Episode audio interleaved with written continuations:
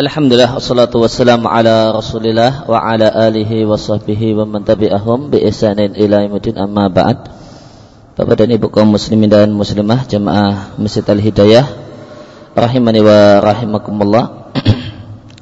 Kembali kita lanjutkan kajian Syarah Riyadus Salihin karya Muhammad bin Shalih Al-Utsaimin rahimallahu taala. Kita masih membahas tentang ayat Inna rabbaka labil mirsad dan kisah Firaun bersama Musa.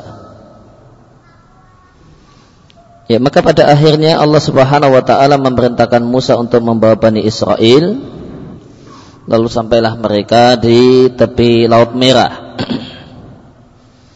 Ya, maka ketika berada di tepi Laut Merah, di belakang ada pasukan pasuk Firaun dan pasukannya, maka Allah ceritakan, qala ashabu Musa inna lamudrakun. Maka berkatalah, ya, kawan-kawan Musa, sesungguhnya kita pasti terkejar karena lautan ada di depan kita, Firaun dan tentaranya di belakang kita, maka di manakah kita bisa berlari? Maka Allah katakan, maka Musa, Allah ceritakan bahasanya Musa mengatakan, qal kalla inna ma'ya rabbi sayahdini. Sekali-kali tidak, sesungguhnya Allah Rabbku bersamaku, dia akan memberikan petunjuk kepada aku. Demikian di surat Asy-Syu'ara ayat yang ke enam puluh dua. Hakadza demikianlah keyakinan para Rasul alaihi wassalatu wassalam dalam situasi-situasi yang genting dan sulit. Kita jumpai mereka adalah manusia-manusia yang memiliki yakin yang luar biasa.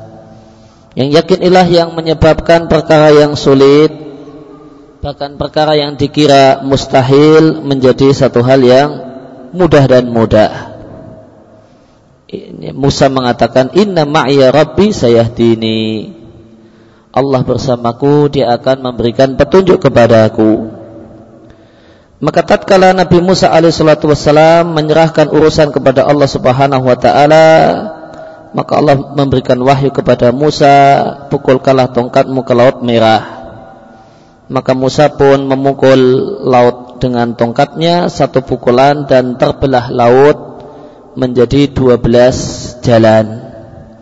Karena Bani Israel terdiri dari dua belas kabilah, karena Yakub memiliki dua belas anak dan masing-masing menghasilkan dua belas kabilah, dan salah satu anak Yakub adalah Yusuf. Ya, karena mereka terdiri dari dua belas sibti, yang sibti ini semakna dengan kabilah dalam bangsa Arab. Sebagaimana Allah ceritakan di surat Thaha ayat yang ke tujuh puluh tujuh,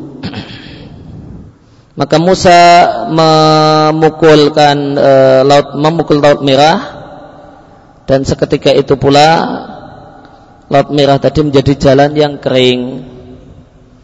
Allah katakan di surat Thaha ayat tujuh puluh tujuh, fatrid lahum tariqan fil bahri yabasan la takhafu darakan wa la takhsha. Maka pukulkanlah untuk mereka Laut Merah, maka jadilah tariqan jalan di lautan, dan buka, dan itu adalah yabasan, jalan yang kering, la takhafu darakan, sehingga engkau tidak khawatir terkejar, wa la takhsha, tidak pula takut. Maka lewatlah Musa bersama kaumnya, yaitu Bani Israel, dengan penuh rasa aman dan aman. Dan perlu diketahui bahasanya dua belas jalan tadi, antara satu jalan dengan jalan yang lain adalah gunung air. Ya, maka ya, dari pukulan Musa tadi terbuat dua belas jalan, dua belas lorong. Antara satu jalan dengan jalan yang lain adalah gunung air. Ini kemudian lorong lagi, kemudian air, kemudian lorong lagi, kemudian air, kemudian e, lorong lagi, dan seterusnya sampai ada dua belas lorong dan jalan. Ya, maka air di antara lorong-lorong tersebut bagaikan mislul jibal, bagaikan gunung-gunung, ka'annahu jabalun waqif. Ya, maka antara satu lorong dengan lorong yang lain seakan-akan gunung yang berdiri tegak, namun gunung itu gunung air. Dan air adalah materi yang materi cair, akan tapi dengan perintah Allah Subhanahu wa taala, air yang merupakan materi cair itu menjadi waqifan kaljibal. Bisa diam laksana gunung. E, sampai-sampai sebagian ahli tafsir mengatakan bahasanya Allah Subhanahu wa taala jadikan bahasanya di setiap e, gunung air ini Allah ya, Allah buat, Allah letakkan di sana farjan, Allah letakkan di sana celah, Allah letakkan di sana jendela, lubang-lubang yang tembus dari satu lorong ke lorong berikutnya, sehingga Bani Israel ini sebagiannya bisa noleh nengok sebagian dan melihat sebagian yang lain. Ya, supaya mereka tidak punya sangkaan bahasanya kawan-kawannya telah tenggelam dan mati. Maka Allah buat uh, lubang-lubang kecil yang tembus antara satu lorong ke lorong berikutnya, supaya mereka melewati jalan tersebut dengan perasaan tenang.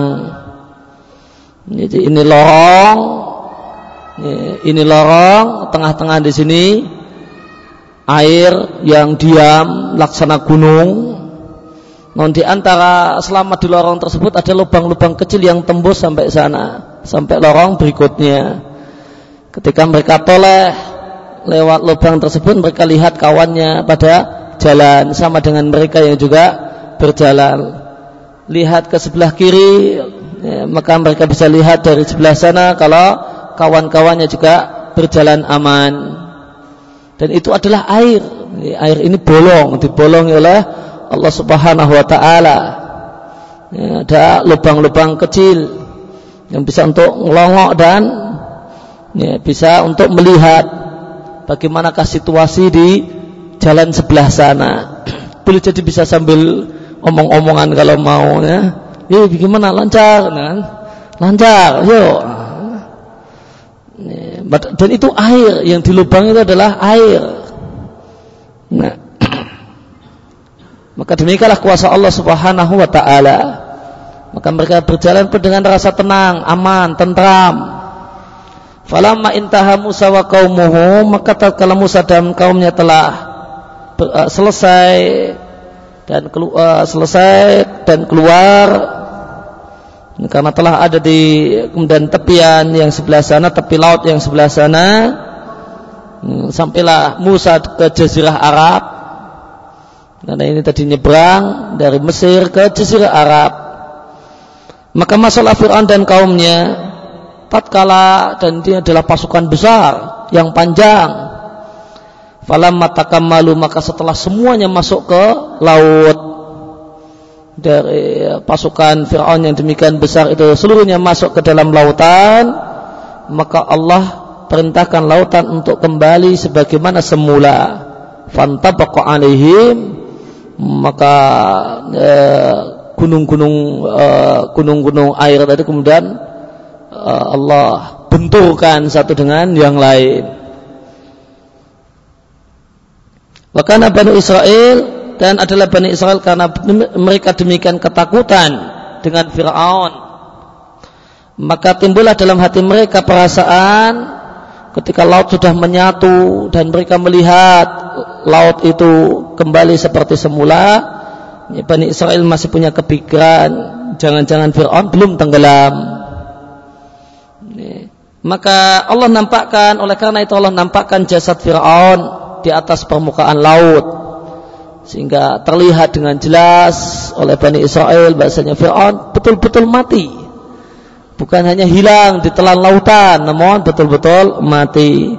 Itulah yang Allah katakan di surat Yunus sembilan puluh dua, fal yauma nunajjika bi badanika litakuna liman khalfaka ayah, wahai Firaun, maka hari ini kuselamatkan dirimu, kuselamatkan badanmu, mati namun badannya tidak hancur, supaya engkau menjadi ayat tanda kekuasaan Allah bagi orang-orang setelahmu. Artinya sampai supaya Bani Israel bisa menyaksikan dengan mata kepala mereka sendiri matinya Firaun, dan mereka pun sehingga mereka mantap tenang bahasanya Firaun telah mati.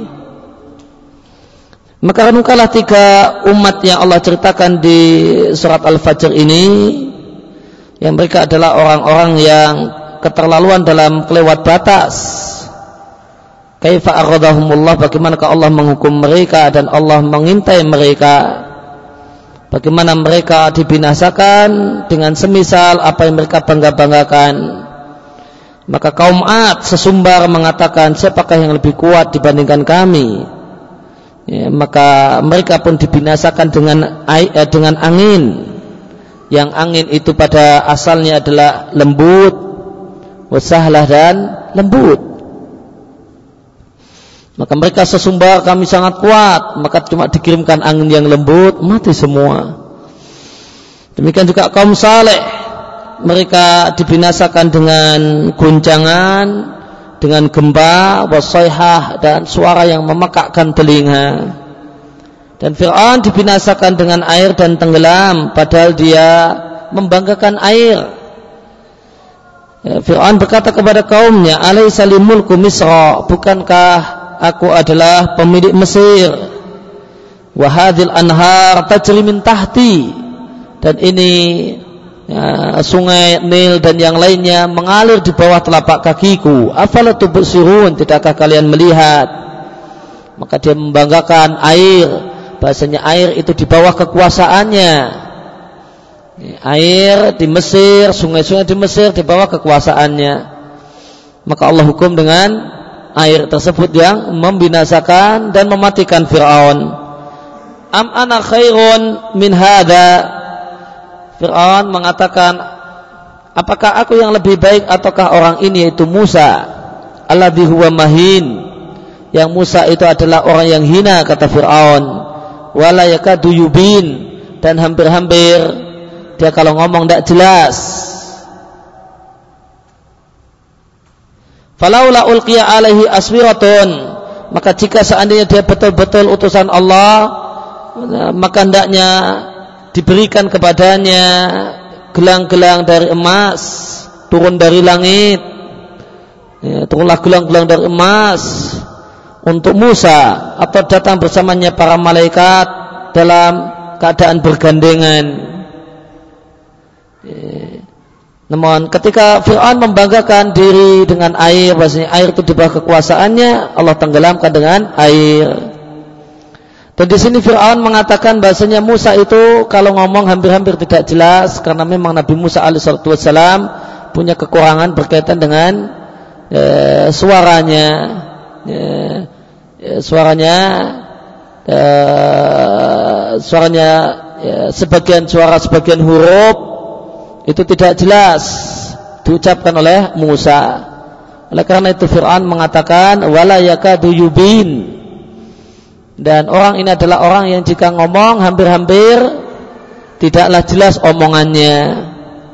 Secara umum masih jelas, cuma ada satu huruf atau dua huruf yang eh, pengucapannya tidak begitu jelas dan terang. Fahadhi jumlatu ma tusiru ilaihi hadil ayatul karimah, maka tiga eh, bang, tiga manusia ini, kaum Ad, kaum Nabi Saleh, kaum Tsamud dan Fir'aun, itulah yang Allah isyaratkan dengan firman-Nya, inna rabbaka labil mirsad, sungguh Allah mengintai orang-orang yang sombong, orang-orang yang kelewat batas. Kemudian ayat yang kelima yang dibawakan oleh An-Nawawi tentang bahwasannya Allah Subhanahu wa taala mengawasi perbuatan hamba-hambanya adalah firman Allah di surat Ghafir atau surat Al-Mu'min ayat yang kesembilan belas. Allah katakan, ya'lamu kha'inatal a'yun, Allah mengetahui mata-mata yang khianat, wa ma tukhfis sudur, dan apa yang disembunyikan disembunyikan oleh dada atau oleh hati. Nah, maka Allah maka Allah Allah Azza wa Jalla mengetahui khianatnya mata.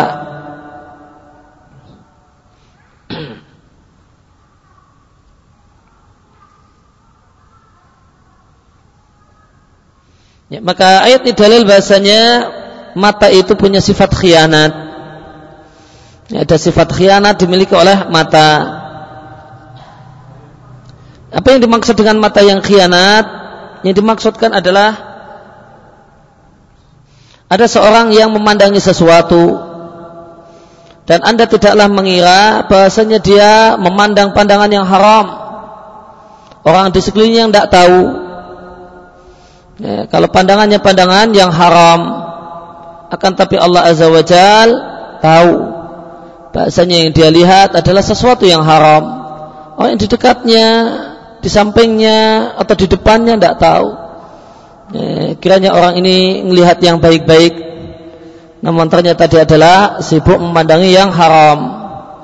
Kenapa? Dia sibuk dengan H P-nya, kawannya di depannya, oh, paling-paling ya, ya browsing yang manfaat. Oh, ternyata lihat tontonan yang tidak manfaat atau haram. Ya, maka orang di depannya, di dekatnya tidak tahu.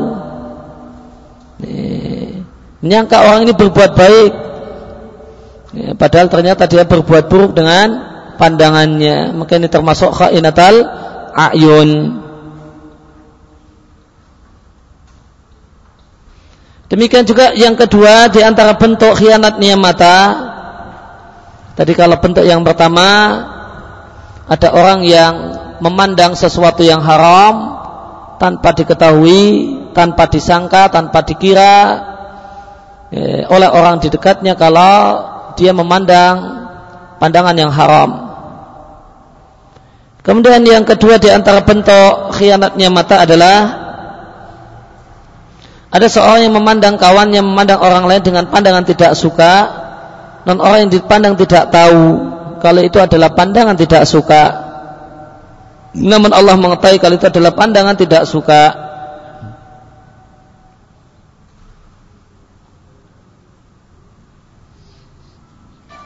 Maka itu khianatnya mata. Ya.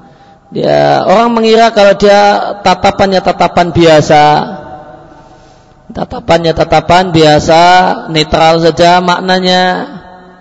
Ya, padahal makna tatapannya adalah saya tidak suka dengan dirimu. Ya. Ya. Maka ini khainatul ayun.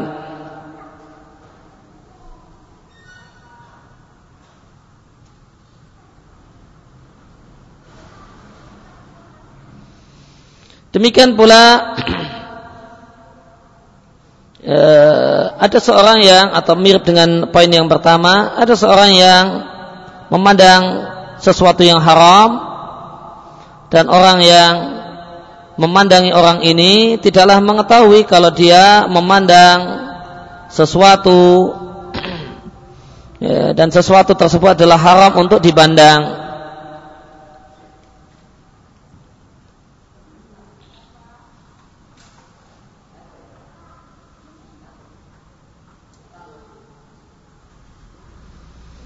Akan tapi Allah Subhanahu wa taala mengetahuinya, maka Allah Subhanahu wa taala ya'lamu kha'inatal a'yun, mengetahui khianatnya mata.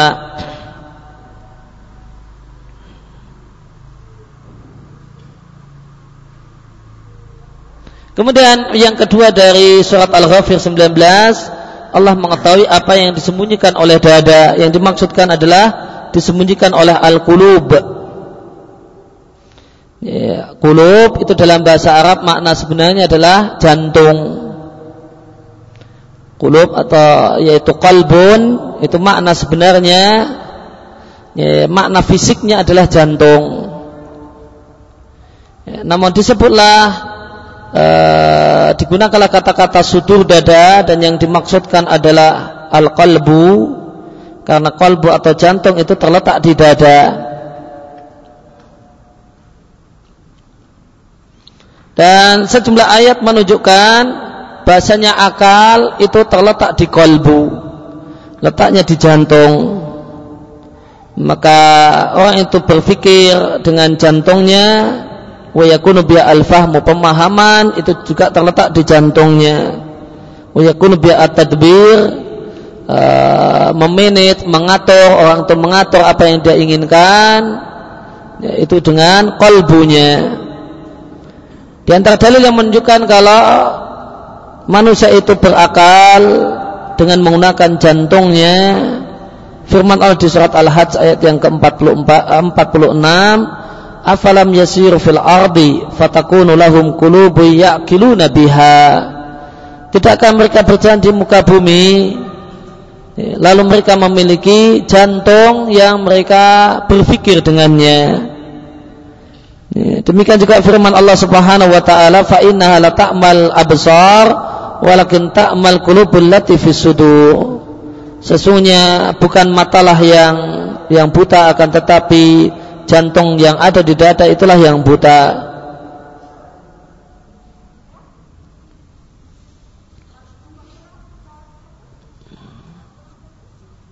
Ya, maka eh, ayat ini eh, punya keterkaitan dengan satu hal yang menjadi pandangan banyak orang pada saat ini, bahkan pandangan banyak orang sejak masa silam, yaitu perdebatan tentang masalah akal itu terletak di dimagh, di otak, ataukah di jantung. Ya, masalah ini satu hal yang membingungkan banyak peneliti pengamat yang mereka memandang sesuatu secara materi dan tidak mau mengembalikannya kepada firman Allah Ta'ala dan sabda Rasulnya Sallallahu Alaihi Wasallam. Padahal realitanya sebenarnya adalah jelas. Ya, dalam banyak ayat ditegaskan bahasanya akal itu letaknya di kolbu, di jantung, dan jantung itu letaknya di dada, sebagaimana ya, dari dua ayat yang telah kita baca. Maka Allah katakan lahum qulubun ya'qiluna biha, apakah mereka lalu mereka memiliki jantung yang mereka berakal dengannya. Dan Allah katakan bahasa jantung itu qulub allati fi sudur, qalbu itu ada di dada, dan Allah tidak mengatakan al-qulub allati fi admirah, jantung yang terletak, qalbu yang terletak di otak, namun Allah katakan fi sudur, di dada. Maka kalau berdasarkan realita ayat, maka satu hal yang sangat jelas sekali, bahasanya qalbu itu ada di jantung, dan ini dikuatkan sabda Nabi Sallallahu Alaihi Wasallam. Ingatlah bahasanya di badan itu ada segumpal daging, jika baik-baiklah perbuatan seluruh anggota badan, jika rusak-rusaklah aktivitas seluruh anggota badan, dan dia adalah al-qalbu, itu jantung. Maka qalbu dalam hadis ini bisa dimaknai dengan uh, dan baik dan jeleknya badan, bisa dimaknai dengan makna fisik dan bisa dimaknai dengan Eh, makna non fisik. Baik dan eh, jelek di sini bisa artinya sehat dan tidak. Jika maknanya sehat dan tidak, maka qalbu jelas adalah jantung. Namun baik dan buruknya jasad itu bisa dimaknai dengan makna perbuatan dan aktivitas. Ya, maka qalbu di sini artinya adalah eh, tempat untuk berpikir, alat untuk berpikir.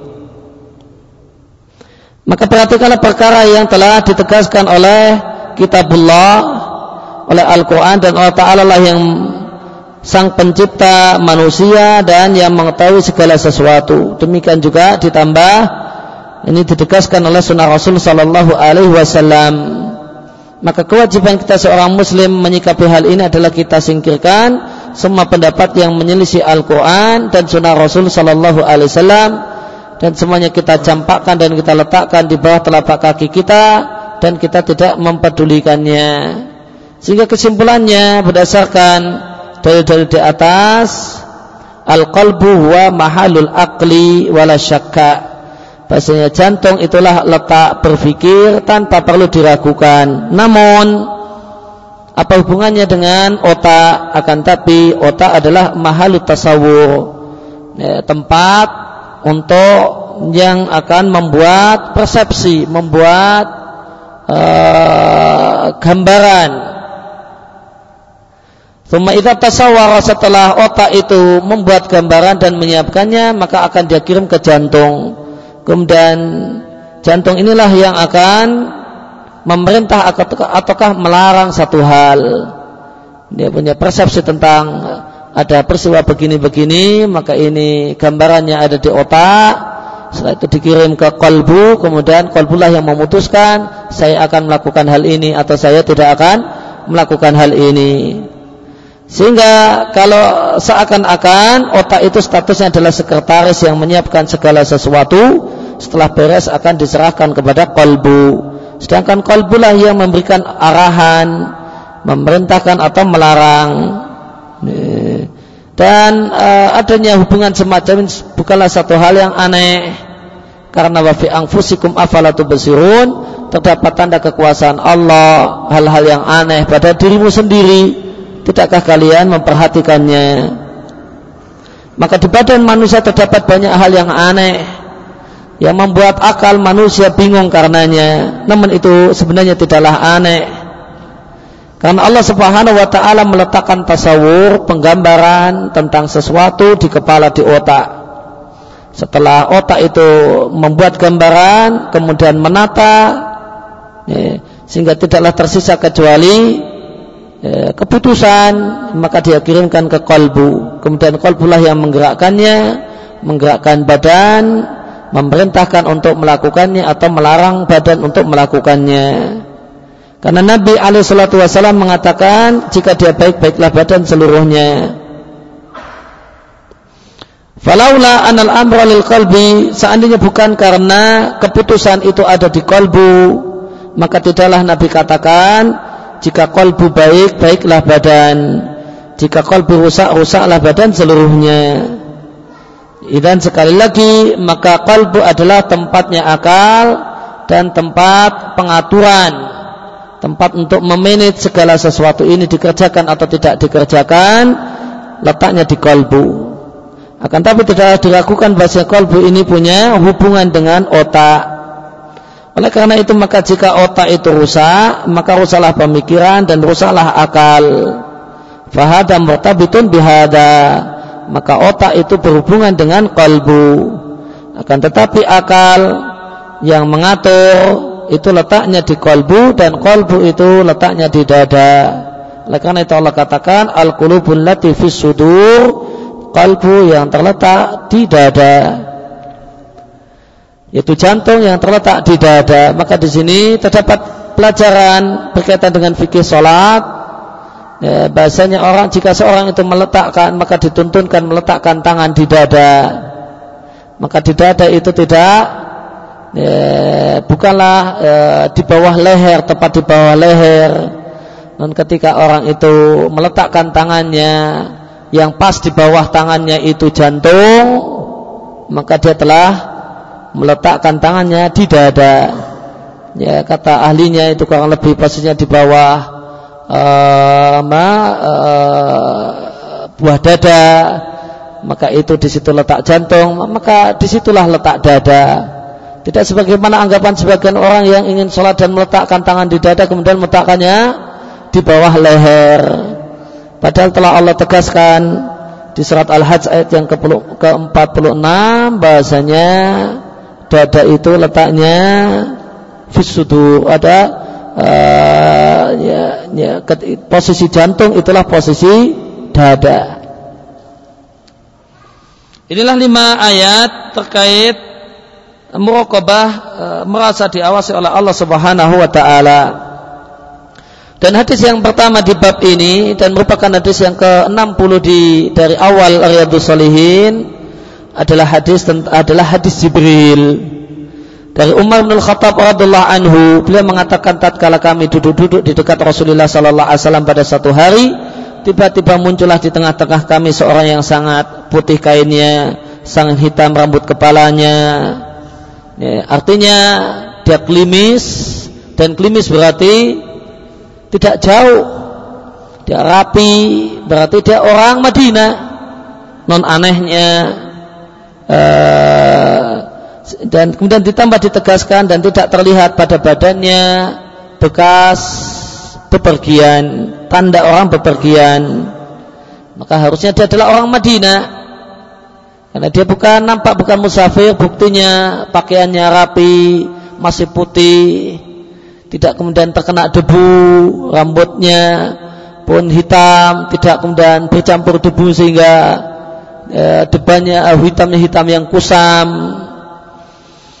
Namun ternyata anehnya wala ya'rifuhu minna ahadun. Kalau dia orang Madinah ternyata tidak ada satupun di antara kami yang mengenalnya. Maka ini satu hal yang aneh. Dia tandanya tanda bukan orang bepergian, namun ternyata tidak ada satupun yang kenal. Sehingga dia duduk, duduk di dekat Nabi Shallallahu Alaihi Wasallam. Dia sandarkan lututnya ke lutut Nabi Shallallahu Alaihi Wasallam dan dia letakkan uh, dua telapak tangannya di dua pahanya sendiri. Yang benar terjemah hadis ini adalah dia letakkan dua telapak tangannya di pahanya sendiri, bukan di pahanya Nabi. Ya, sebagian orang yang salah paham eh, dan menerjemahkannya dengan dia letakkan telapak tangannya di paha Nabi. Namun benar dia adalah duduk, duduknya orang yang sopan. Ya, dan duduknya orang yang sopan ya, letakkan pahanya, tangannya di pahanya sendiri, bukan pahanya orang lain. Wakal kemudian dia mengatakan, dan ini membuat suasana semakin lebih mengherankan, ya Muhammad, wahai Muhammad. Dan ini adalah kebiasaan Badui. Ini kalau penduduk Madinah tidak ada yang ngomong lancang semacam ini. Kalau dia penduduk Madinah maka dia akan mengatakan ya Rasulullah, ya Nabi Allah.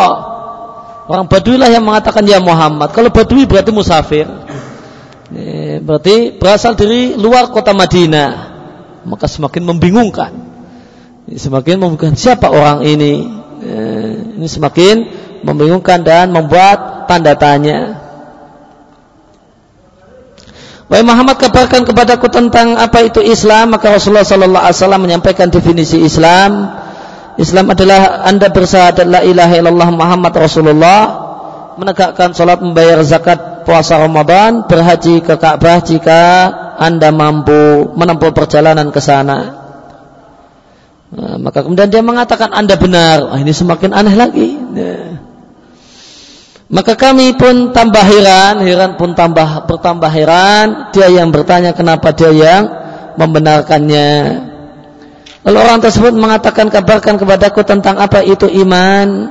Maka Nabi kemudian memberikan definisi iman. Iman adalah anda beriman pada Allah, malaikatnya, kitab, Rasul dan hari akhir, serta anda beriman dengan takdir yang menyenangkan ataupun tidak menyenangkan. Dia mengatakan anda benar. Lalu orang tersebut mengatakan, kabarkan kepadaku tentang apa itu ihsan. Dan ini yang jadi sisi dalil kenapa diletakkan di bab muraqabah, merasa diawasi oleh Allah Subhanahu wa taala. Qal, maka Nabi mengatakan anda sembah Allah seakan-akan anda melihatnya. Jika anda tidak melihatnya maka sungguh Allah, dia Allah melihatmu. Nah, ini eh, dari pembahasan ihsan inilah maka diletakkan hadis Jibril di bab muraqabah di Riyadus Salihin. Kemudian dia mengatakan kabarku tentang kiamat. Nabi mengatakan tidaklah yang ditanya lebih tahu daripada yang bertanya. Artinya kita sama-sama tidak tahu. Kemudian si penanya mengatakan kabarkan kepadaku tentang tanda-tanda kiamat. Maka Nabi mengatakan ketika budak perempuan melahirkan tuannya, dan ketika anda saksikan orang yang semula itu miskin sehingga tidak bisa beli sandal dan alas kaki, sehingga jalan pun nyeker tanpa alas kaki. Bahkan dia pun tidak bisa punya uang untuk beli pakaian, sehingga badannya pun telanjang. Al-alata, dan ditegaskan kalau dia adalah miskin. Ri'a asyai, yang profesinya hanya jadi pengembala kambing. Setelah itu tak lama setelah itu, kemarin dia adalah orang miskin, hari ini yatatawaluna fil bunyan, dia saing-saingan, tinggi-tinggian bangunan. Thumman talakum, dan pergilah orang tersebut.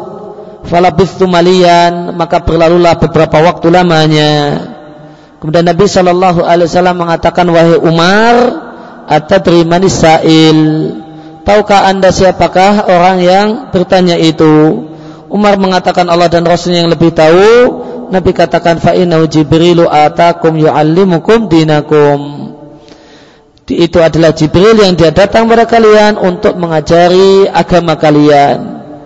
Maka agama itu terdiri dari pembahasan tentang Islam, pembahasan iman, dan pembahasan ihsan.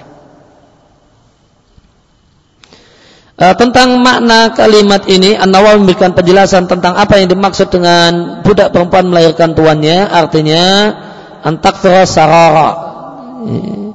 akan banyaklah budak-budak perempuan, hmm. akan banyak akan banyaklah budak-budak perempuan yang dikumpuli oleh lelaki pemiliknya, sehingga hatta talidal amatu, sehingga budak perempuan ini melahirkan budak perempuan yang syariah, eh, yang di yang diperbudak karena dia dulu adalah eh, wanita kafir dan eh, dan kalah eh, negeri tersebut dengan tentara kaum muslimin, melahirkan bintan, anak perempuan, eh, yang ini adalah anak dari tuannya.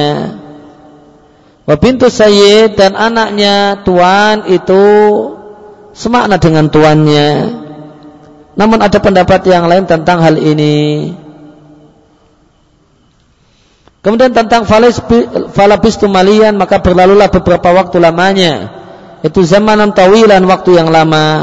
Ditegaskan dalam riwayat yang lain yaitu tiga hari. Tiga hari setelah kejadian itu baru Nabi tanyakan, tahukah engkau wahai Umar, tiga hari yang lewat siapakah si penanya itu? Ya, maka ini satu hadis eh, yang disebut eh, yang biasa disebut dengan hadis Jibril, karena berisi dialog eh, antara Nabi Jibril dengan Nabi Shallallahu Alaihi Wasallam, dan ini menyelisih kebiasaan ulama dalam memberi nama hadis. Biasa menjadi tradisi para ulama memberikan nama hadis dengan Uh, dengan sahabat yang menjadi perawinya. Ketika satu sahabat uh, hadi, uh, perawinya adalah Anas, maka biasa disebut dengan hadis Anas. Bukan berarti hadis ucapan Anas, dan hadis ucapan Nabi atau perbuatan Nabi yang diceritakan oleh Anas. Ketika yang membawakan adalah uh, Abu Sa'id al-Khudri, maka disebut dengan hadis Abu Sa'id al-Khudri. Itu tradisi ulama ulama Islam dalam memberi nama hadis.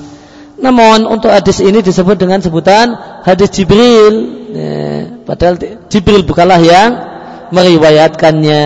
Yang meriwayatkannya adalah Umar, ya. Dan hadis ini disebut oleh sebagian ulama dengan sebutan ya,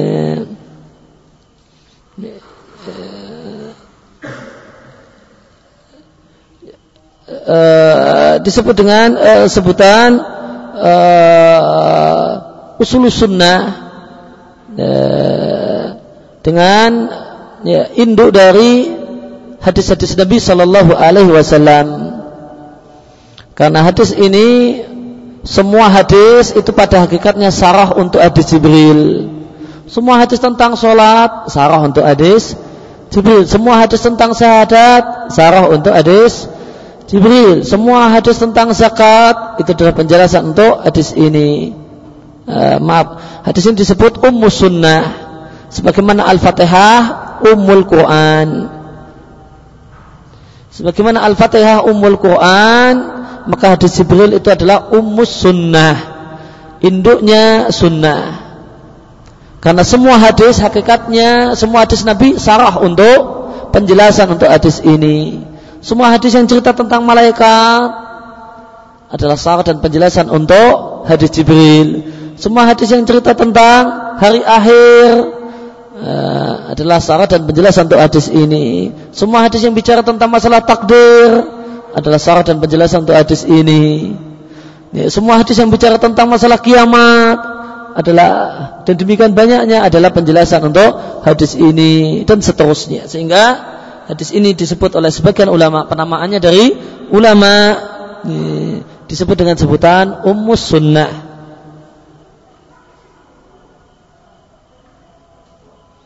Ya, demikian yang kita baca kesempatan malam hari ini.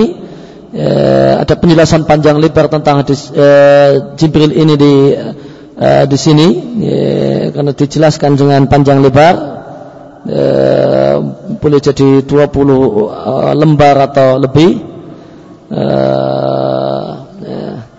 Insyaallah akan kita baca di pertemuan-pertemuan yang akan datang. Wassallallahu ala nabiyina Muhammadin wa ala alihi washabihi wasallam. Alhamdulillahi rabbil alamin. Subhanaka Allahumma Wa bihamdika asyhadu an la ilaha illa anta astaghfiruka wa atubu ilaik.